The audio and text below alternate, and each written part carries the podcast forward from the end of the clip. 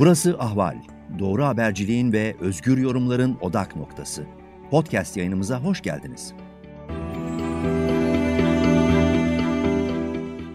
Ankara'dan herkese merhaba. Sevgili dinleyiciler, ben Zülfikar Doğan. Türkiye ekonomisinde yaşanan sıcak gelişmeleri yorumlamak üzere karşınızdayım. Merkez Bankası'nın piyasa katılımcıları anketinin Nisan ayı sonuçları açıklandı. Daha önce beklenti anketi adı altında yapılıyordu bu anket ve yönetim değişikliğinden sonra da ismi piyasa katılımcıları anketi olarak değiştirildi. Ancak ankette ortaya çıkan sonuçlar Cumhurbaşkanı Erdoğan ile Hazine ve Maliye Bakanı Nurettin Nebati'nin söylemleriyle piyasaların önde gelen aktörlerinin, bankacıların, iktisatçıların, sanayicilerin, reel sektör temsilcilerinin düşüncelerinin örtüşmediğini, hatta iktidarın söylemlerine, ekonomi politikalarına ciddi bir güvensizliğin oluştuğunu gösteriyor. Cumhurbaşkanı Erdoğan hafta içerisinde e, AKP milletvekilleriyle bir araya geldi ve burada yaptığı konuşmada yeniden 2023 hedeflerini gündeme getirdi.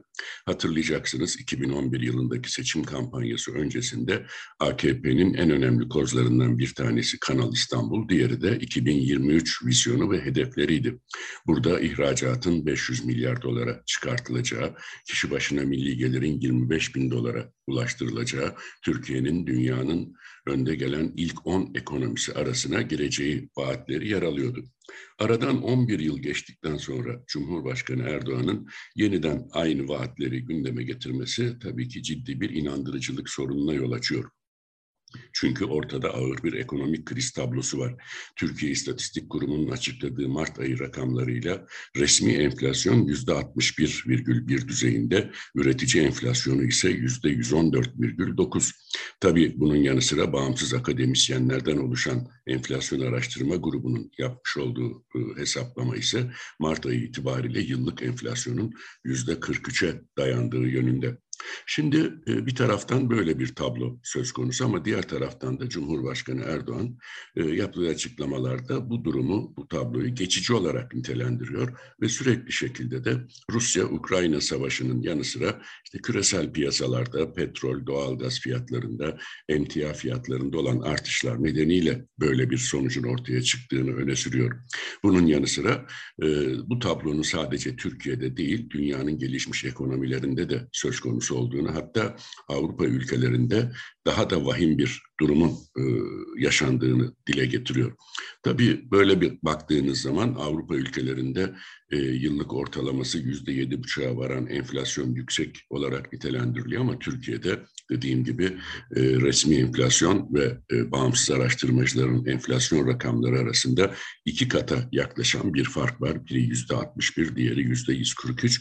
E, dolayısıyla Avrupa ülkelerinin hiçbirisinde böyle bir enflasyon rakamı söz konusu olmadığı gibi e, zamlardan, e, pahalılıktan etkilenen kesimlere de yapılan ciddi destekler söz konusu.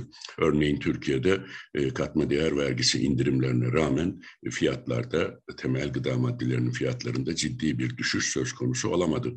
Bunun yanı sıra e, ette, sütte, buğdayda, unda, e, unlu mamullerde çok ciddi fiyat artışları söz konusu ve e, ana muhalefet lideri Cum Kemal Kılıçdaroğlu da bu konuyu sürekli gündeme taşıyor. Hatta Et ve Süt Kurumu'nun e, yapmış olduğu son zamları eleştirmek üzere e, kurumdan randevu istediğini açıkladı. Ancak kendisine bir dönüş olmadığını belirterek buna rağmen Et ve Süt Kurumu Genel Müdürlüğü'ne gideceğini bürokratlarla görüşerek Türkiye'de çocukların beslenme, et ve süt ihtiyaçlarının karşılanması konusunda görüş alışverişinde bulunacağını duyurdu. E, fakat e, gittiğinde et ve süt Genel Müdürlüğü önünde kapılar kendisine kapandı. Hatta e, tellerle bağlandı kapılar ve ana muhalefet lideri içeriye alınmadı.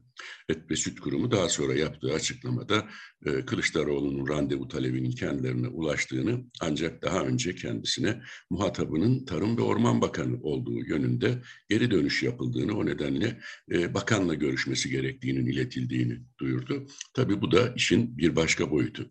Ama asıl dediğim gibi Merkez Bankası'nın özellikle her ay düzenli olarak yaptığı piyasa katılımcıları anketinin sonuçlarına baktığımız zaman iktidarın uyguladığı yeni ekonomik modelin e, hemen hemen e, anlamsız hale geldiğini, e, kritik ayaklarının peş peşe çöktüğünü görebiliyoruz. Örneğin e, ankete katılanlar ki e, az önce belirttiğim gibi bu anketin katılımcıları e, Türkiye'nin önde gelen iktisatçıları, bankacıları, reel sektör temsilcileri ve sanayicilerden oluşuyor. Yani Türkiye ekonomisinin içinde sorunları birebir yaşayan, e, bizzat gören kesimler bu anketi yanıtlıyor. E, katılımcıların öngörülerine göre yıl sonunda enflasyonun yüzde 46'yı aşması bekleniyor. Ki Merkez Bankası daha önce Ocak ayında enflasyon raporunu açıklamıştı ve burada öngörülen yıl sonu hedefi yüzde 23,2 idi. Yani e, piyasa katılımcıları Merkez Bankası'nın hedeflediğinin iki katına varan bir enflasyon öngörüyorlar yıl sonu için. Bunun yanı sıra büyüme hızının gerileyeceğini yüzde 3,4'ten 2'ye ineceğini düşünüyorlar. E, politika faizinin Nisan ayında da yüzde 14'te sabit tutulacağı ve değişmeyeceği görüşü ağırlıklı olarak e, yansımış anket sonuçlarına. Bir başka boyut ise yıl sonunda dolar kurunun 16 lira 85 kuruş olacağı yönünde. Dolar kurundaki ve enflasyondaki artışların gelecek 12 ayda ve 24 ayda da devam edeceği yönünde e, görüşler belirgin durumda piyasa katılımcıları anketinde. Tabii baktığımız zaman uygulanan ekonomik modelin bir takım hedefleri ilan edilmişti 4-5 ay önce Cumhurbaşkanı Erdoğan ve Hazine ve Maliye Bakanı Nurettin Nebati tarafından. Özellikle burada kurların e, stabil hale getirilmesi, Türk lirasının değerlenmesi, ihracatın artırılması gibi hedefler söz konusuydu. Son açıklanan Mart ayı rakamlarına bakıldığında 3 ayda dış ticaret açığı 26 milyar doların üzerine çıktı.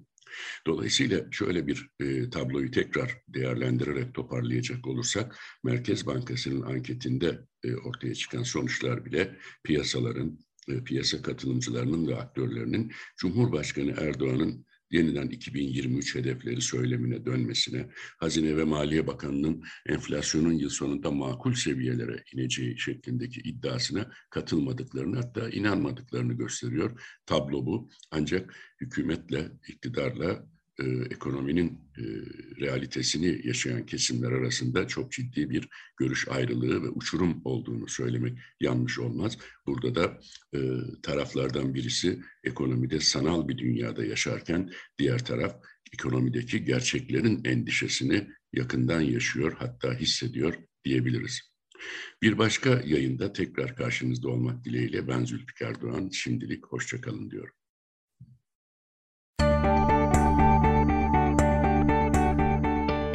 Ahval podcastlerini tüm mobil telefonlarda Spotify, SoundCloud ve Spreaker üzerinden dinleyebilirsiniz. Apple iPhone kullanıcıları bize iTunes üzerinden de ulaşabilir. Türkiye'nin ve hayatın cıvıl cıvıl sesleri Ahval Podcast dizisinde. Kulağınız bizde olsun.